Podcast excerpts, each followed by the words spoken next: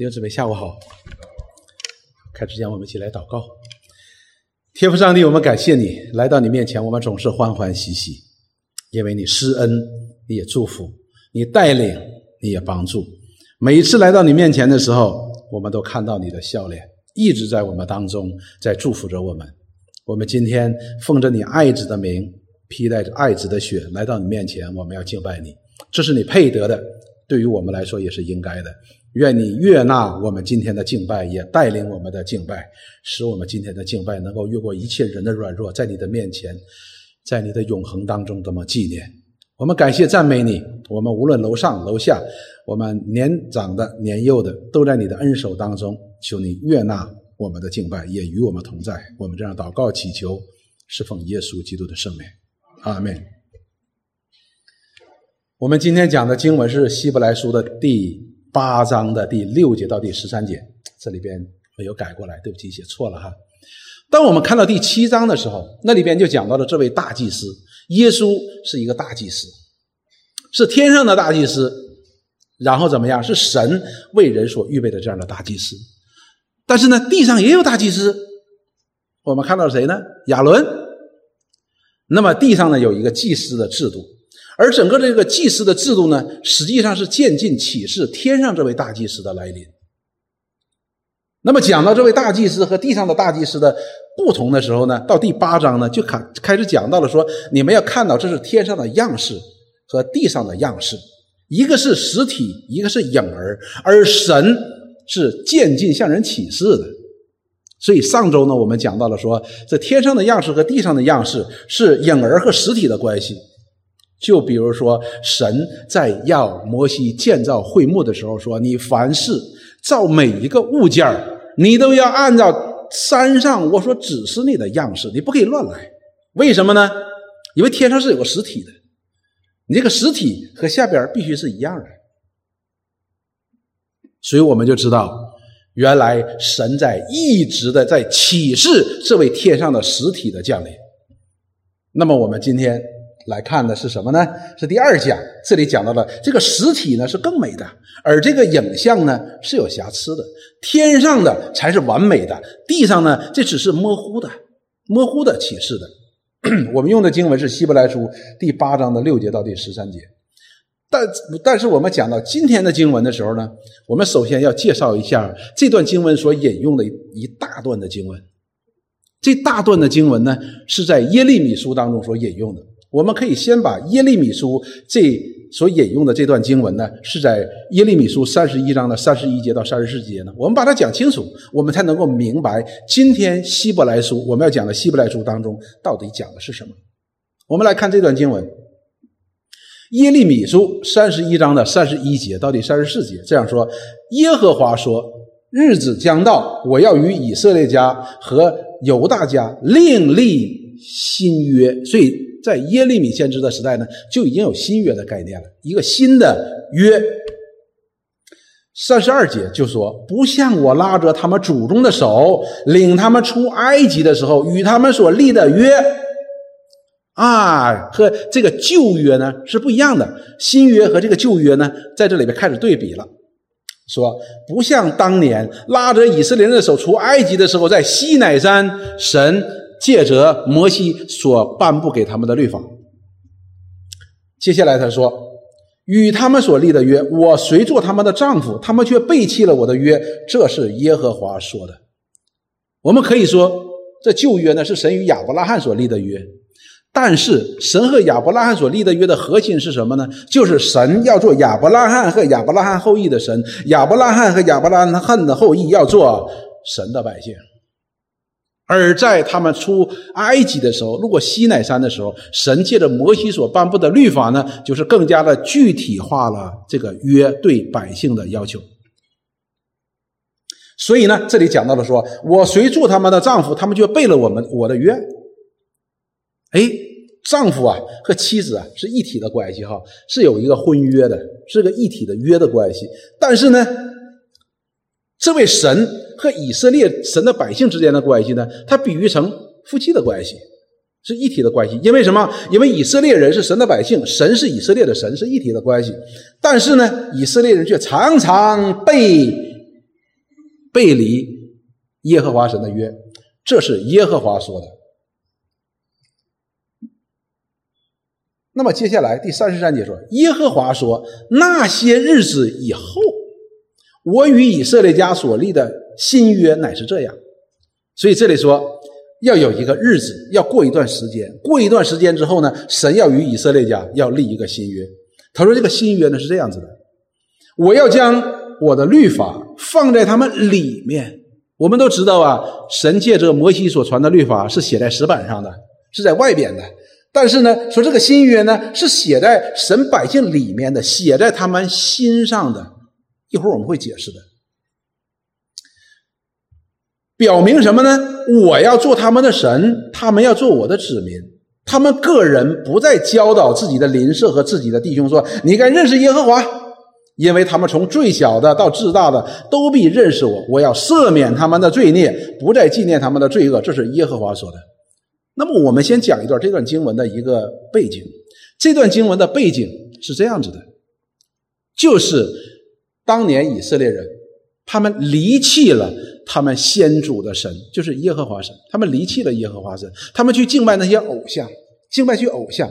他说：“这个偶像是我的神哦，而不把他们先祖与亚伯拉罕所立立约的这位神当做他们的神。”所以呢，耶和华神就兴起了亚述人。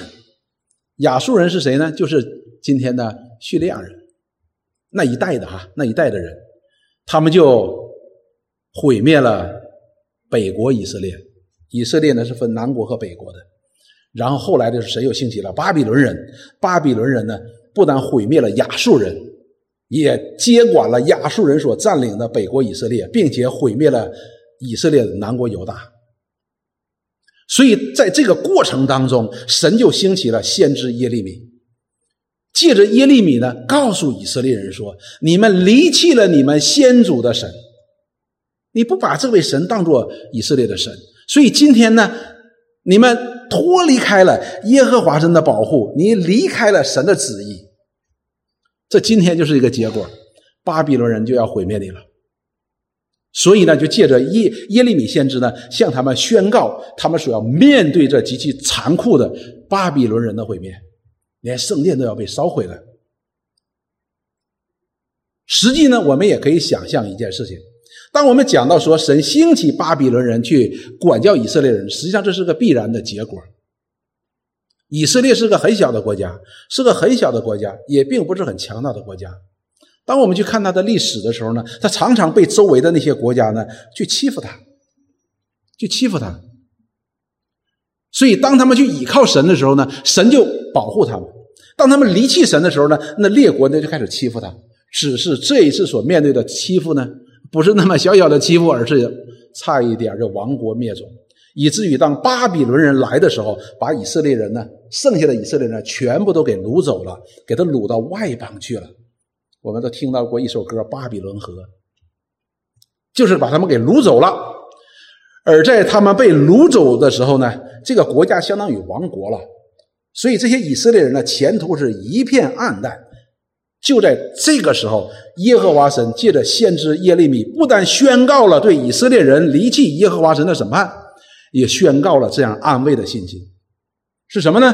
就是他要拯救以色列，他要与由与以色列来立一个新约，他要再重新在以色列当中来建立他自己的国度，他要在那里告诉我，从自小的到自大的都认识我，我要赦免他们的罪孽。所以，我们如果说七十年之后，以色列人重新从外邦被掳之地回归到耶路撒冷的话呢，这是一个近镜头的话，那远镜头是什么呢？就是讲到了神的百姓要在基督里进入神的国度。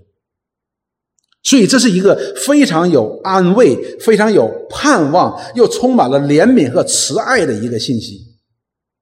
所以，你就知道当时那些毫无盼望的。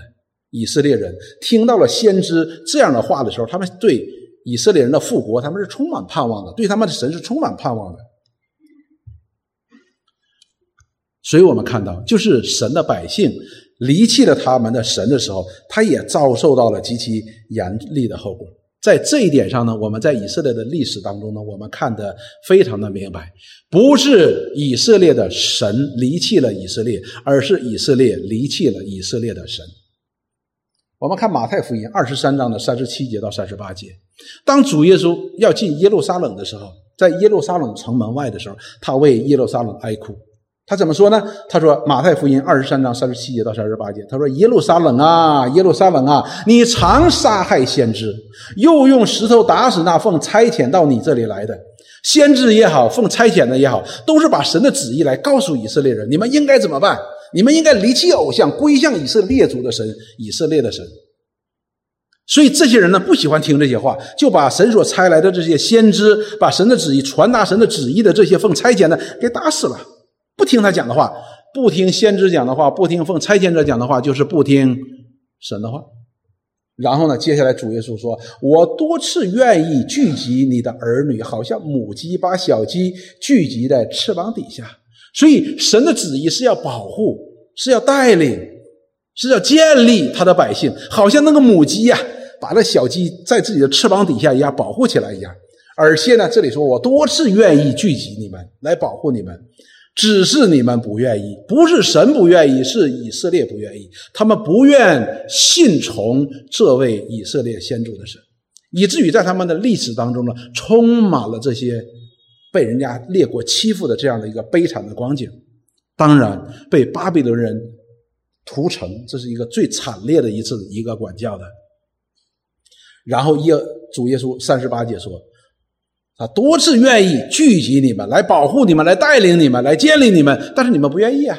结果是什么呢？所看的，你们的家成为荒场，留给你们那样一个上帝之城耶路撒冷。最后说要像荒场一样留给你们。但是呢，我们看到耶利米先知当讲出这样的话的时候，我们就从以色列的历史当中呢，我们看到以色列人的的的确确常常发生这些事情。尽管神与亚伯拉罕就是以色列的先祖来立约，说他要做以色要做亚伯拉罕和亚伯拉罕后裔的神，亚伯拉罕和亚伯拉罕的后裔要做这位神的百姓，但是呢，当我们去看以色列的历史的时候，就是一部以色列人不断违背他们先祖与亚伯拉罕所立的约的一个历史，他们不断的在违背这个约约定的。同时呢，我们看到以色列人不断的背离与耶和华神所立的约的时候呢，同时我们就看到了这位耶和华神并没有因为以色列人的背弃这个约而离弃以色列人，虽然以色列人离弃了。以色列的神，但是以色列的神却没有离弃他的百姓，耶和华神依然在守约施慈爱，并不离弃以色列人。所以，我们看到了，尽管在当时以色列人已经把偶像摆进了圣殿的情况下，耶路撒冷被巴比伦人给毁掉的时候，所有的以色列人都被驱离。神所赐给他们这片美好的地迦南地，领到了外邦，成为奴隶了。在这种光景之下，我们觉得说：“哎呀，这是罪有应得呀！”先知耶利米，耶和华神借先知耶利米说：“你见哪一个国离弃了他们自己的神呢？”以色列人，你们竟然离弃了你们的神。但是我们看，虽然以色列人经历了这么大的一个苦痛，这么大一个管教，甚至于离弃了耶和华神，耶和华神依然这样说，在三十三节说，耶和华说：“那些日子以后，这些日子以后，我与以色列家所立的新约乃是这样。”然后呢，接下来他就说：“我要将我的律法写在你们的里面，写在你们的心上，我要做他们的神，他们要做我的子民。”所以，我们看神的旨意一点都没有变的。他要做以色列的神，以色列要做他的百姓。然后说，他们个人不再教导自己的邻舍和自己的弟兄，说：“你应该认识耶和华，因为他们从至小的到至大的都必认识我。我要赦免他们的罪孽，不再纪念他们的罪恶。”这是耶和华说的。所以，神要亲自的拯救以色列人，不仅仅是从他们的罪行当中、罪恶当中把他拯救出来，而是从灭亡当中把他拯救出来。看到了，耶和华神给以色列人这么大的应许的时候，是以色列人离弃耶和华神的时候。所以这是这段经文的一个背景。那么我们今天呢，就进到了第六节。我们从第六节，那么第六节一直到第十三节，我们开始看这段经文所论述的是什么呢？同样讲述的也是有关这个实体和影像之间的关系，天上的和地上的这个关系。那么今天的题目是什么呢？天上的实体呢是更美的，而地上的影像呢是有瑕疵的。好了，我们来看。首先，我们来看第八节到第九节。我们从中间开开始看哈，影像呢是有瑕疵的，就是地上这个东西呢是有瑕疵的。比如说律法，比如说圣殿，都是有瑕疵的。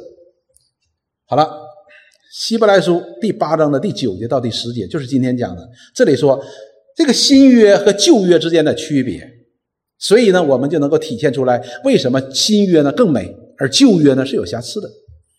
他说：“我不像我拉着他们祖宗的手，领他们出埃及的时候与他们所立的约。这里讲的是什么？讲的是旧约的律法嘛？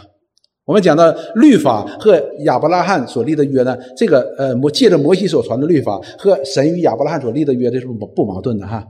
我们前面讲过了，神与亚伯拉罕所立的约的终极的目标，就是亚伯拉罕和亚伯拉罕的后裔要成为神的百姓，神的百姓。”而这位神要做亚伯拉罕和亚伯拉罕百姓的后裔，而神在西乃山所颁布的律法，借着摩西所颁布的律法，就是对他百姓的要求。所以呢，这个立的约以及这个约的要求就是律法。然后呢，接下来说，因为他们不恒守我的约，我也不理他们，这是主说的。那么，如果我们读了出埃及记，我们读了民数记的时候呢，我们会发现呢，哇，以色列人在整个的旷野当中，就是什么，就是一部悖逆的历史，四十年的悖逆啊，不相信神，常常的抱怨，常常的抱怨，然后呢，他们不恒心守神的约。如果我们去读出埃及记的时候呢，我们都知道，当摩西上到山顶，耶和华神把律法写的律法的石板给摩西的时候，摩西还没有下山呢，以色列人已经开始造金牛犊了，是不是？所以呢，这里告诉我们说，他们不恒心守神的约，律法还没有拿下山呢，他们已经开始违背律法了，所以他们不能够恒心忍守这个约。那么接下来呢，耶和华神怎么说呢？他说：“我也不理他们。”什么叫我也啊不理他们呢？因为这律法哈，不理他的意思呢，并不是说哎呀算了就这样了无所谓了，而是讲到的是什么呢？不理他，也就是说，神把这律法赐给以色列人的时候呢，他的目的呢，并不是要达成他终极目的的一个途径，所以律法主义呢是错的。律法的赐下，它的目的不是要达成神终极的目标的。律法是不能救人的，律法是不能救人的。所以神呢也由着他。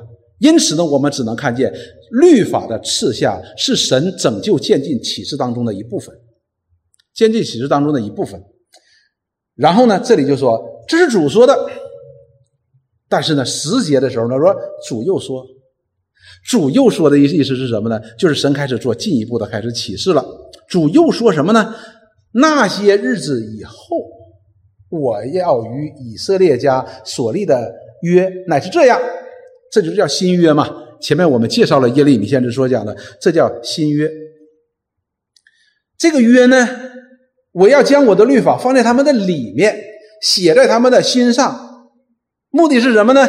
我要做他们的神，他们要做我的子民。所以我们就知道，这旧约是写在石板上的，借着摩西传给以色列人的；而新约呢，是写在人的心里边的。因此，我们就知道，借着以色列人在旷野当中，他们有没有领受律法？有领受律法。当他们领受律法的时候，他们能不能遵守呢？他们不能遵守。所以，我们就知道，这律法呢，并不能够使人达到神所要求的完全的地步。神的百姓做不到。律法是完美的，律法是神的标准，但是你达不到，所以神他不理会。因此我说，律法并不是神要达成他终极目标的途径，它只是一个环节而已。因为律法呢是要需通过信心以及信心所带来的顺服才能达成的，所以神说我不理他。有些呢他们是可以借着信心、借着顺服呢达成，但是有些呢达不成。你一条达不成，就是所有的都达不成的。但是呢，这里说我不理他们的意思呢，也并不是说律法完全没有功用。这是我们上次所讲的，律法是完美的，是良善的。但是呢，律法呢，虽然不能够使人达成神所要求的完美，但是它有它的功用的。它的功用是什么？能够显明人的罪，对吧？我们每个人都不承认自己是罪人。当神的律法一出来的时候，哦，原来我是罪人。比如说，我们在座的大部分人都是杀人犯，你承认吗？没有人承认。我我我相信我们在座的没有一个人杀过人的，拿刀杀过人的啊，没有人杀过人的。杀过人的人早没了。所以你们坐在这里，表明你们没杀过人。但是你们真的是杀人犯，因为圣经告诉我们，神的律法告诉我们说，恨人就是杀人。谁没恨过别人呢？恨人就是杀人，这是神的标准。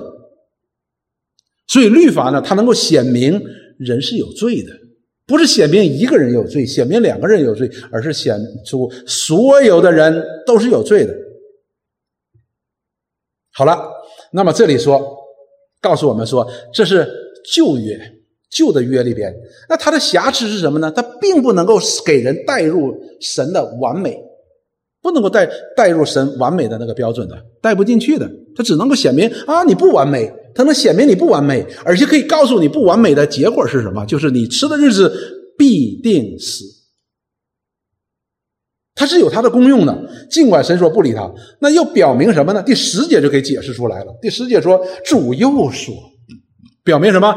神就开始进一步的往前延伸式的启示。所以这件事啊，过去了就过去了，但是我还要继续来启示的。神要继续启示，因此这里说主又说，表明主还要有意，神的旨意呢还要继续的来启示。那么这个继续的启示呢，就在第十节当中。这里说，那些日子以后，我与以色列家所立的约乃是这样，就是神要与以色列家另立一个新约啊！启示出来，原来有个新约。这个旧约呢，它是启示新约的这个启示过程当中的一部分。但是呢，这个所立的新约呢，要经过那些日子以后，弟兄姊妹，那些日子以后是非常重要的。如果我们一起学过《创世纪》呢，我们曾经讲过了，说亚伯拉罕二十二章《创世纪》这些事儿以后，啊，亚伯拉罕就怎么怎么怎么样，我们就说，哎，这些事儿以后，这句话非常非常重要，这是个时间的状语。那么这里边讲到了说那些日子以后，换句话说，这里边不仅仅是个时间状语，表示个时间。那些日子以后，这里边也包括那些日子当中所发生的一切的事情，就是以色列人的历史，神在他的当中的作为，经历了这样神在里边的工作，以色列历史当中神的工作怎么样？神就要显明他与以色列人所要立的新约，而这个新约呢，是写在他们心里边的。我要将我的律法放在他们的里面，写在他们的心上。什么叫放在他们的里边，写在他们的心上呢？就是神要把自己公义的律法写在神的人的心里边，使人可以爱神的律法，遵行神的律法，已经成为了一个人的本性。罪人的本性是犯罪，但是当神把这他的律法写在一个人的心里边的时候，那么这个里边的人就有热爱着律法、遵行着律法的本性了。也就是说，人可能不犯罪了，人可能遵行神的律法。弟兄姊妹，这是一个本质的差别。这个人已经不再是原来的人，因为原来的人他只能犯罪，而现在的人有遵行神旨意的可能了。我们也可以这样理解，就好像神在我们每个人的心里边属于他的百姓里边，他都做了一个记号，而这个记号呢是抹不掉的。为什么呢？因为这是神坐在这个人的里边的，这个记号可以怎么样？可以使这个人看到他能够明白神的律法。热爱神的律法，去遵行神的律法，使人遵行神的律法成为一种可能。我们也可以说，神开始去寻求、热爱神的律法了，有犯不犯罪的可能了。当我们去讲创世纪的时候，当亚当和夏娃犯罪，神把他们赶出伊甸园之后，他们就活在什么里边？活在以自我为中心的里边，就是自我为神的里边的。所以他们能做的是什么呢？就是犯罪。但是今天神的新约使我们每一个在新约当中的属于作为做神百姓的人，神在我们里边都把那律法写在我们的里边了。爱神。爱神的律法，爱神的公义，爱神的圣洁，成为我们一个本性。这是罪人的本性，绝对没有的。我们看约翰一书第三章的四节到第六节，这里说：凡犯罪的，就是违背律法；违背律法就是罪。哎，违背律法就是犯罪。接下来说：你们知道主成显现是要除掉人的罪，在他里边并没有罪，主耶稣里边是没有罪的。而他才可以除掉人的罪。第六节说：“凡住在他里面的就不犯罪；凡犯罪的，是未曾见他，也未曾认识他的。所以，凡人住在这位救主耶稣基督里头的，或者说今天我们讲住在这实体的里边的，就是不犯罪的。而我们今天是可以借着信心来住在他里边的，这是很重要的。”约翰一书三章九节到第十节，这里说：“凡从神生的就不犯罪，因为神的道存在他心里，他也不能犯罪，因为他是由神生的。由从此就显出谁是神的儿女，谁是魔鬼的女儿儿女。凡不行义的，就不属于神；不爱弟兄的，也是如此。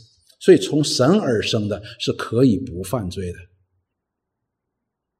有一种可能，而罪人的话呢，是完全。”只能犯罪的，所以这是个本质的差别，所以我们就看到了新约和旧约之间的关系了。旧约能够使人带入完美，当然你可以说，哎，那我今天也在基督里边，那我为什么就可以？就我有时候我会犯罪呢？但是这并不影响耶稣基督的宝血来遮盖我们，所以保罗说：“我不废掉主的恩。”即便是我们今天住在主里边的，我们依然不完全。但是有一天，当我们站在耶和华上帝面前的时候，当我们站在他的审判台前的时候，神要把基督的义披在我们的身上，我们就是完美的，好像他的儿子一样。所以我们看到了这。地上的是有瑕疵的，这是地上的律法达不到的，律法是达不到的，必须是这新约才能够达成的。甚至于呢，在哥林多后书当中呢，保罗这样说：第五章的十七节说，若有人在基督里，他就是个新造的人，旧事已过，都变成新的了。所以弟兄姊妹，我们看到了，如果一个人真的在基督里边的哈，他是个新造的人，不是以原有的人怎么改造啊，怎么修理呀，怎么涂胭脂抹粉啊，怎么打扮起来，不是的，而是一个新造的人，是个全新的。就好像前面我们所说的，罪人的本性只能犯罪，而在基督里的新造的人，他可以不犯罪，这是个本性的改变。当亚当和夏娃被赶出伊甸园的时候，他们就不再对神和有关神的事情、神的律法不关心了，不关心了。但是呢，因为成为了新造的人，因为神把这律法写在他们的心里边，他们开始寻求神的旨意，他们可以热爱神的律法，他们可以羡慕羡慕神的荣美。这是个本质的改变，所以称为他什么新造的人。这就是新造和旧造的一个区别，天上的样式和地上的样式的一个区别。我们不但看到了这天上是更美的，我们也可以看到这地上呢天上的这是可以改变人的本性的，而地上的呢，它是有瑕疵的。它虽然能够显明人的不完美，虽然能够定人的罪，但是却不能够使人完全。但是律法却可以将我们引到那个律完全的那个地步的，所以它是神启示当中一个必不可少的环节。所以弟兄姊妹，若没有律法，我们不会去寻求基督。为什么？因为我们觉得都是好人呢。今天早上我们跟孩子们分享的是该隐和亚伯的故事。当亚伯被该隐杀了之后，耶和华神就问该隐说：“你兄弟哪儿去了？”该隐怎么说？我哪里知道啊？我又不是看小孩的。你看，他对犯了如此大的一个罪，竟然毫无羞愧之心。当耶和华神宣布了他杀了他兄弟之后的咒诅的时候，该隐怎么说？不公平！什么叫不公平？就是说，上帝，你如此咒诅我，不公义。什么意思呢？我是公义的。这就是蛇所说的那句话：“你吃的日子，你的眼睛就明亮了，便如神一样，能够知道善恶。”所以，该隐开始自己实行自行使自己的权利了。我说善就是善，我说恶就是恶。当上帝的公义显明出来的时候，因着杀了他的兄弟而遭咒诅的时候，该隐怎么说？上帝，你不公平。所以你知道律法呢？律法是有它瑕疵的。尽管它能够显明人的罪，但是这并不是一点功用没有，它的功用呢也非常重要的。好，接下来呢，我们看更美的职任与更美之约，这里边用了好多次的有关的更美、更美、更美，以从这天上的和地上的影像和实体之间做比较的时候呢，告诉你天上的这个实体呢是更美的。我们来看第六节到第十一节。就是我们今天所读的经文，第六节说：“如今耶稣所得的职任是更美的。这个职任是和谁对应的呢？和亚伦对应的嘛？大祭司的职任，中保的职任。说正如他做更美之约的中保。哎，所以新约和旧约有区分了。新约呢是更美的，旧约不能使人达到神的。”要求的完美，因此说，当以色列人不能够遵守神的约，行使着律法的时候，耶和华神怎么说？不理他。为什么呢？要有新约的。那新约呢？为什么是更美的呢？它能够将这个人的本性改变，能把人的本性改变。好了，接下来说，耶稣是什么呢？耶稣是这更美之约的中保。所以呢，耶稣所做的事情呢是更美，比谁更美呢？比亚伦更美。比亚伦更美。接下来说，这个约原是凭更美之应许立的。哎，这更美之约的应许，也就是说，并不是因为耶稣基督的降生才有的，而是神在创世以前就有的，就应许给男女子。还记不记得咒诅夏娃的时候怎么说？咒诅蛇的时候，你的后裔必和女人的后裔彼此为仇。女人的后裔要伤 你的后裔的头，你的后裔要伤女人的后裔的脚跟。女人有后裔吗？女人是没有后裔的。女人的后裔从哪里来？是从男人来的。因此，我们说女人的后裔指的是谁呢？就是指这位为童贞女玛利亚所生的这位耶稣，他是基督。所以呢，我们看到了是更美之约的应许。我们在圣经当中可以查到无数的这样的应许的，旧约时代的那些先知们的应许的。所以这是更美的应许啊！接下来呢，第七节说：“与那前约，那前约若没有瑕疵，就无处寻后约了。”所以，如果前约就是旧约可以使人达成神所要求的完美的话，那就不要新约了吗？对吧？所以呢，这里边讲这是个逻辑哈。第八节说，所以主指责他的百姓说：“日子将到，我要与以色列家和犹大家另立新约。”所以我们看到神的渐进式的启示，我们也能够明白为什么在以色列人的历史当中，神一直在忍耐，一直在忍耐，一直在忍耐以色列人的背约呢？因为神要将他们引到新约，引到那更美之约。好，接下来我们再看第九节，说不像我拉着他们祖宗的手，领他们出埃及的时候与他们行，这就是刚才我们所讲的。那么这个新约呢，是要使人的本性改变，人的本性改变的，是要写在人的心里边的。而这样的工作呢，只有神才能做成的，是神才能做成的工作。那么这样的工作的话呢，我们看到，它无论从哪一方面来讲，都要的确要比摩西和亚伦的呢更美了，更加的显明了。也就是说，神借着摩西也好，借着亚伦也好，所建立起来那一套祭祀的律法制度的话呢，只是个影儿，是地上的形体。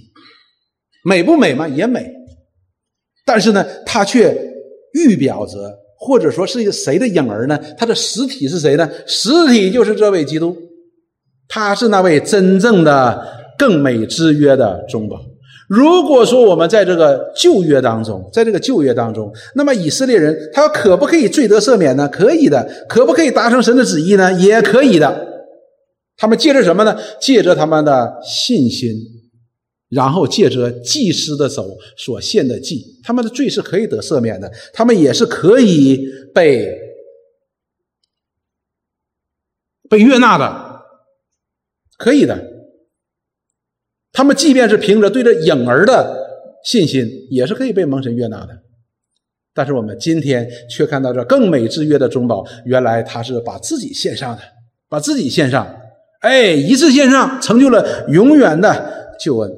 因此呢，弟兄姊妹，我们千万不要把新约和旧约把它分割开来，他们是美和更美之间的关系。没有美，哪里有更美呢？所以我们绝对不能够把新约和旧约把它分开，或者说把它割裂。相反，他们是相联系的，而且是不可分割的，是神荣耀的旨意的不断的一个彰显，是神启示的越来越清晰的一个。必要的过程，所以即使是那些旧约当中那些属灵的伟人，他们也可以凭着信心哦，他们也可以凭着信心，借着祭司的手所献的祭怎么样呢？从而影射到这个实体当中，借着信心影射到实体当中，也是借着耶稣基督的救赎，也可以得救的。尽管他们所信的只是一个影儿，他们也可以的。所以呢，我们就知道希伯来书第一章。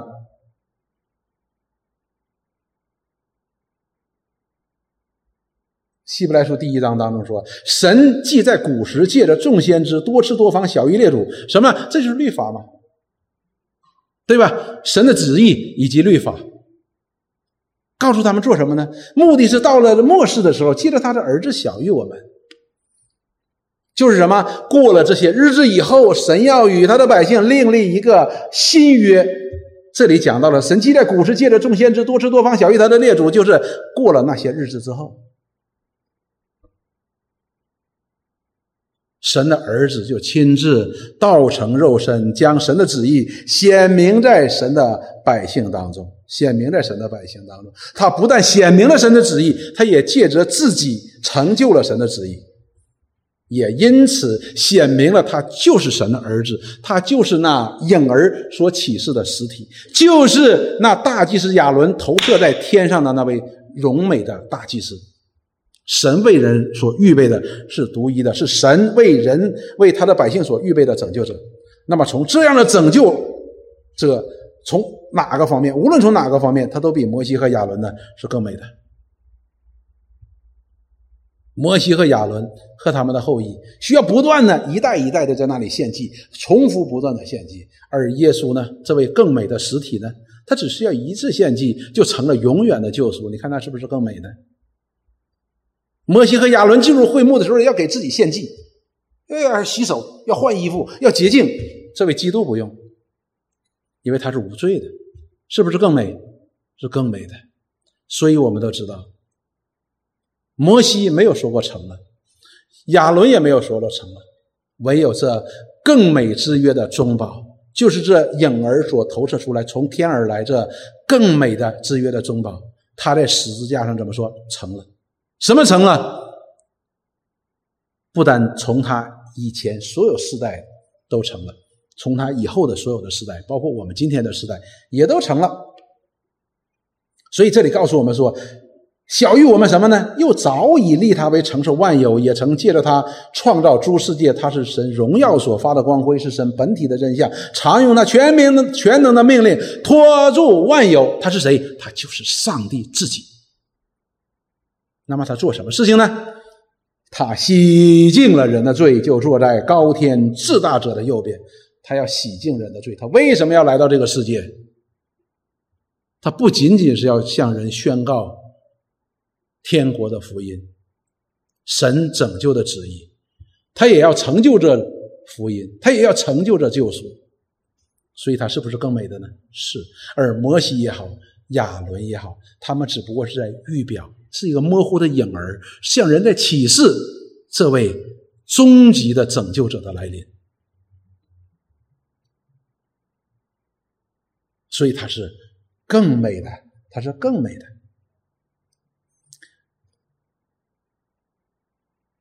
圣殿在哪里？没有了。以色列圣殿没有了。会幕在哪里？也没有了。那些祭司在哪里呢？都没有了，都过去了。但是这位更美之约的中保，这位已经来临的实体，他不但经过了死亡，他也经历了复活，他也升天，因为他是永存的。他是不是更美的呢？是更美的。我们看到这些祭司一代一代的过去，他却是永存。当着新约当中的时候，告诉我们说，他不再纪念神百姓的罪了，不再纪念神的百姓的罪了。我们看的是十二节到第十三节。好了，这里讲到了说，神要与他的百姓另立新约，这个新约呢，要写在人的心板上。希伯来书的作者说，这就是借着神的儿子耶稣基督所立的新约。那么，这个新约如何立成的呢？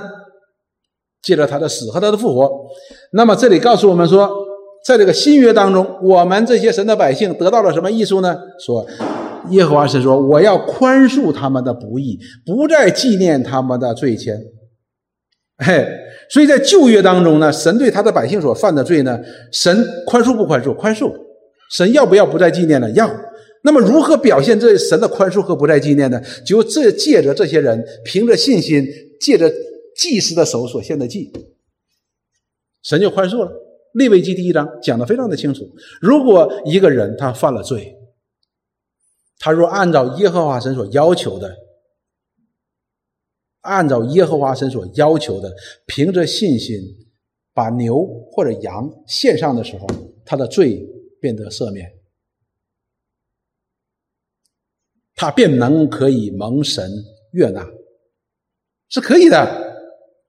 而新约当中所显明的宽恕以及不再纪念，是借着基督，就是这位慈悲忠心的大祭司，他把自己当作祭物献给上帝，他钉在十字架上，他被钉在十字架上，替神的百姓担当了我们的罪，担当了我们的罪，在神面前承受了神的百姓所应该承受的咒诅和。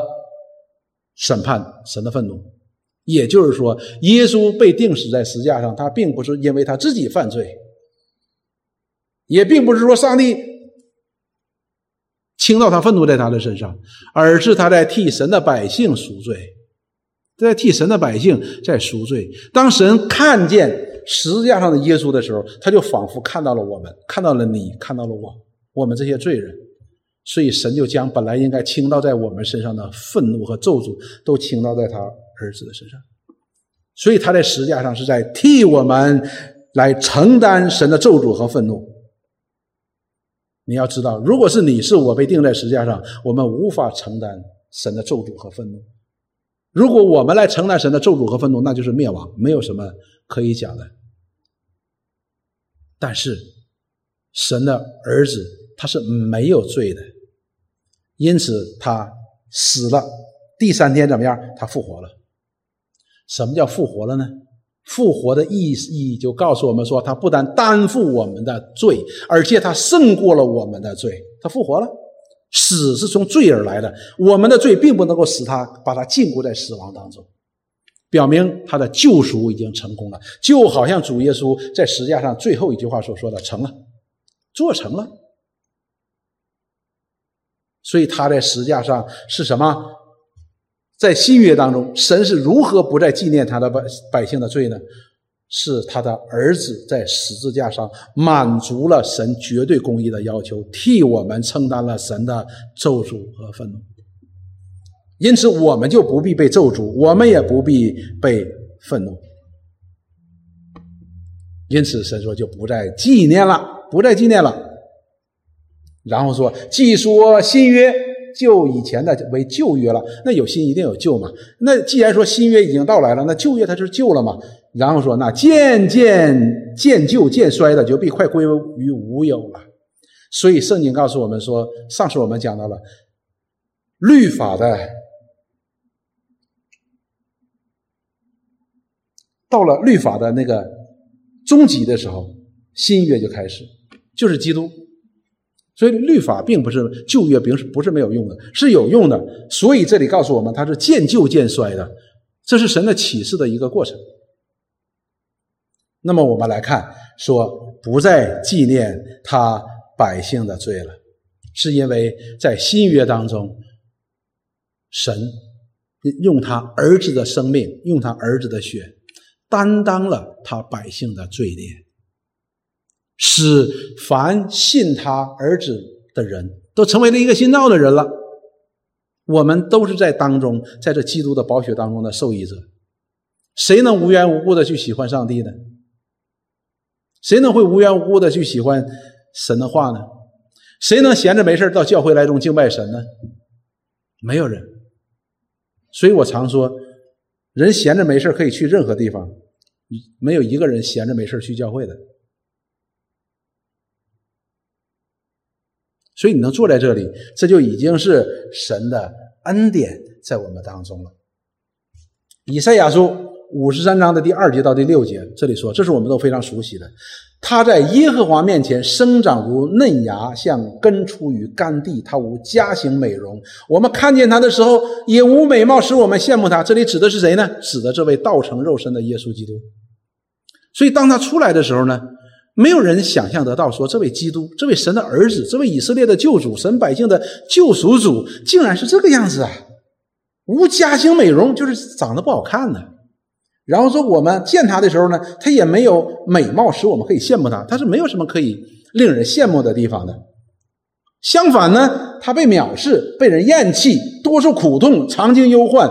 他被藐视，好像被人掩面不看一样，我们也不尊重他。所以他不仅仅是一个平常人，也是一个极其平常的人，而且是人们甚至也有有这种愿望去欺负他的，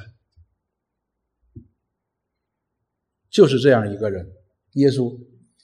但是呢，他诚然担当了我们的忧患，背负了我们的痛苦，我们却以为他受责罚，被神击打苦待了。所以，当耶稣被钉在石架上，那些人怎么说？哇，这个人他是他是亵渎神，所以把他钉十字架了。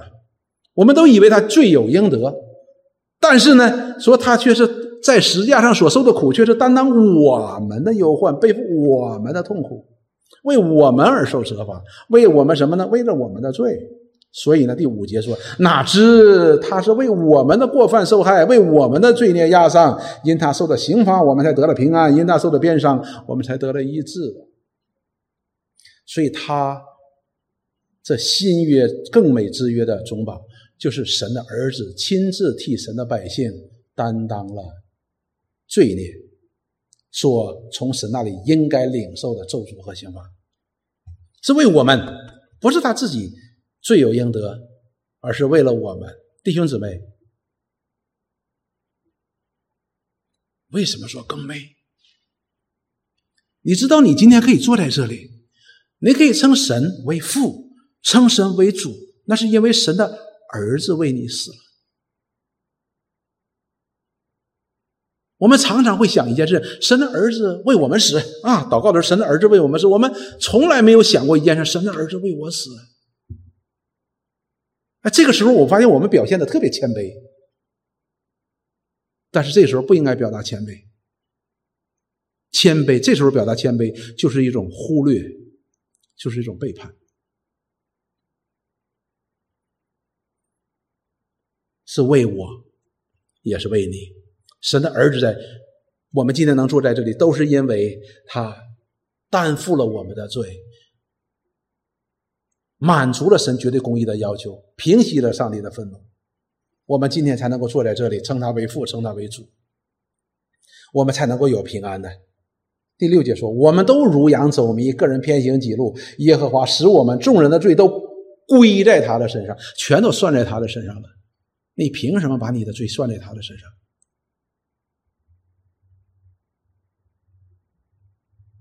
你自己可以把自己的罪算在别人身上吗？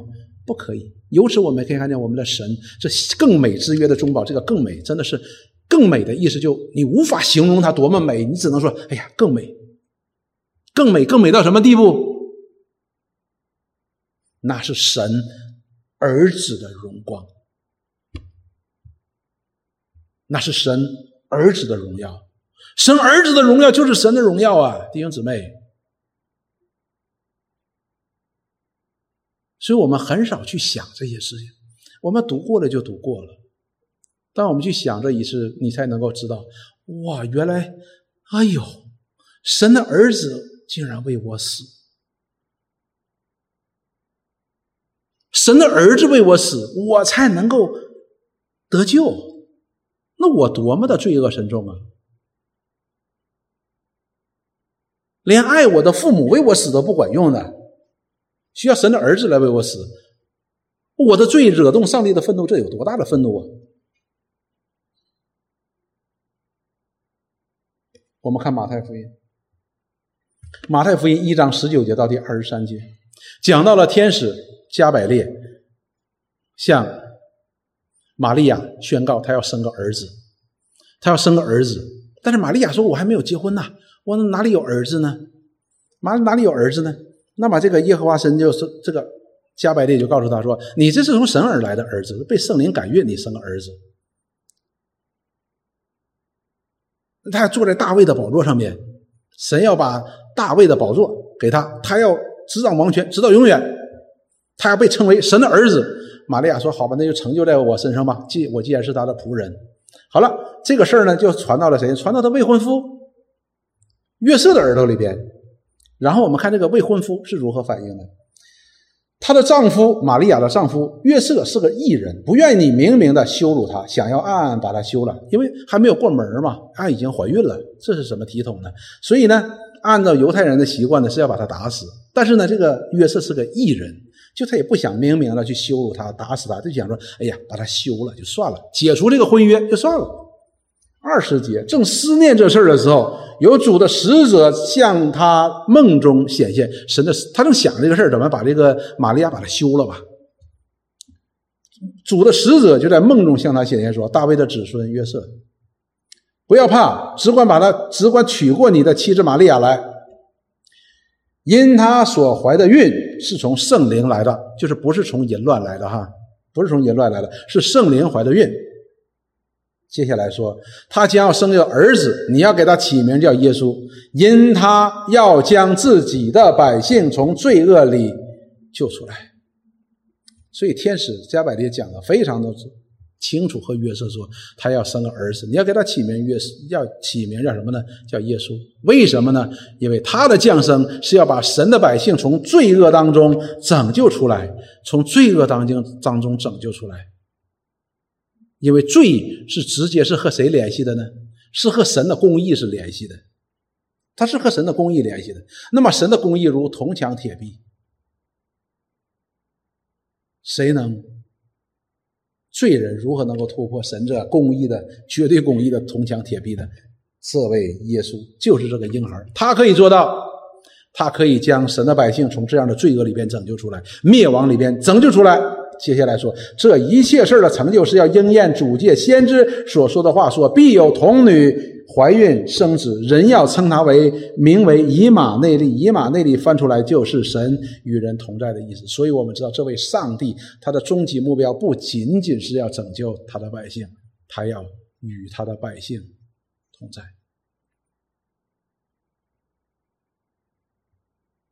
旧约的时候，我们看到影儿，我们讲过了，如何同在？会幕是吧？搭一个会幕，抬着。只要那会幕在我们当中啊，神就是耶和华神是与我们同在的。然后当他们立国了之后，大卫说：“耶和华神呐，你看我住皇宫，你还住帐篷，不好，我给你建个圣殿吧。”耶和华神说：“不要，让你的儿子所罗门建。”所以所罗门给建了一个在耶路撒冷城建了一个非常的漂亮的、非常恢宏的圣殿。所以当以色列人看到那圣殿的时候，意义跟我们不一样。绝大部分人去耶路撒冷看圣殿的时候呢，是什么？是像旅行一样。当然，今天没有圣殿了啊。但是对以色列人看到圣殿的时候，那就表明以色列先祖亚伯拉罕的神与他们同在的，与他们同在的。但是今天，当那个影儿已经都过去成百上千年的时候，神向他们显明这实体。这实体是谁呢？就是神的儿子。耶稣基督就是这更美之约中宝，就是这位慈悲忠信的大祭司，这就是以色列神百姓的拯救者。他来了，他要与神的百姓真实的同在。那你可能问的问题，那不对呀，已经走了，好像《使徒行传》当中第一章一样，耶稣在众目睽睽之下，他就升天了，被一朵云彩就接走了。你说他怎么与我们同在呢？如何基督与我们同在呢？借着基督的灵，就是我们所说的圣灵，以及圣灵所启示的真理与我们同在。所以今天一这主耶稣依然是以马内利的神，他依然在与我们同在的，直到有一天他要再来。将我们接到他的永恒同在当中，那个时候，我们不但与基督同在，与我们的主同在，而是要与这三位一体的真神同在，直到永远。所以，弟兄姊妹，我们今天虽然看到了看到了很多这样的影儿，但是我们对主所显明的实体，我们已经有足够的信心，使我们可以。看到那实体还没有来临之前，我们对这实体再来的盼望呢，就可以充足的喜了，就可以充足的。所以，我们对基督的再来的盼望呢，不是忧忧愁愁的，咋还不来呢？而是什么？而是欢欢喜喜的，因为他一定会来。因为我们从这些影儿当中所看到的，从这历史历代的古圣先贤当中所看到的，从这历史历代先知所宣告的，借着神儿子所亲自宣告的，我们都知道他必定快来。我们充满了这样的盼望，所以弟兄姊妹，我们今天的基督徒是有福的，因为我们都看过基督的荣美，我们都见过他的威荣，我们都听过他讲的全备的福音。我们都知道，他就是那位拯救者。我们都经历了他神圣的同在，好像我前面所唱的诗歌一样。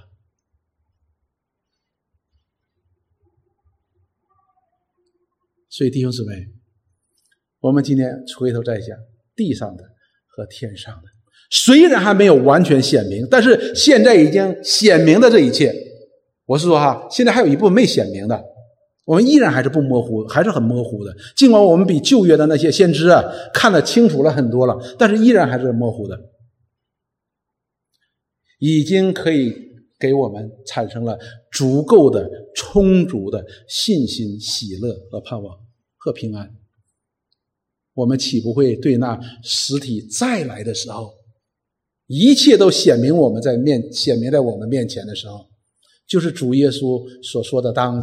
爱神的儿子驾着云彩与众圣者、千万的天使降临的时候，我们在半空中与他相遇的时候，那是何等的喜乐呢？我们岂不充满盼望呢？所以，盼望我们弟兄姊妹，我们真的能够借着神自己所启示给我们的，我们可以认识这位更美的基督，更美的基督。尽管我们是借着这样的影像，我们在不断不断的认识，但是却足可以使我们产生充足的信心和充足的盼望、充足的平安和充足的喜乐。愿神赐福大家，我们一起来祷告。亲爱的主，我们感谢你来到你面前，欢欢喜喜。主借着你的话语向我们启示着实体的更美。虽然影像有瑕疵，但是我们却在这影像当中认识了你，也认识了我们自己。我们才知道，原来我们的是罪人。我们才知道，我们要灭亡。我们也由此而知道，你要拯救我们那荣美的旨意。当你显明着更美之约中宝的时候，主，我们就知道你是真实的，你的话语是真实的。接着我们看以色列人的历史，我们看到，虽然人不断的在背离你的约，但是你却在守约施慈爱。我们知道，我们的信心不会落空，因为你告诉我们说，信靠你的都不会羞愧。愿你施恩祝福我们，使我们可以在认识你的上边不断的竭力，也在这认识你的上边不断竭力的时候，使我们的信心可以充足，使我们的喜乐和平安也可以充足。我们感谢你，高峰耶稣基督圣名，阿门。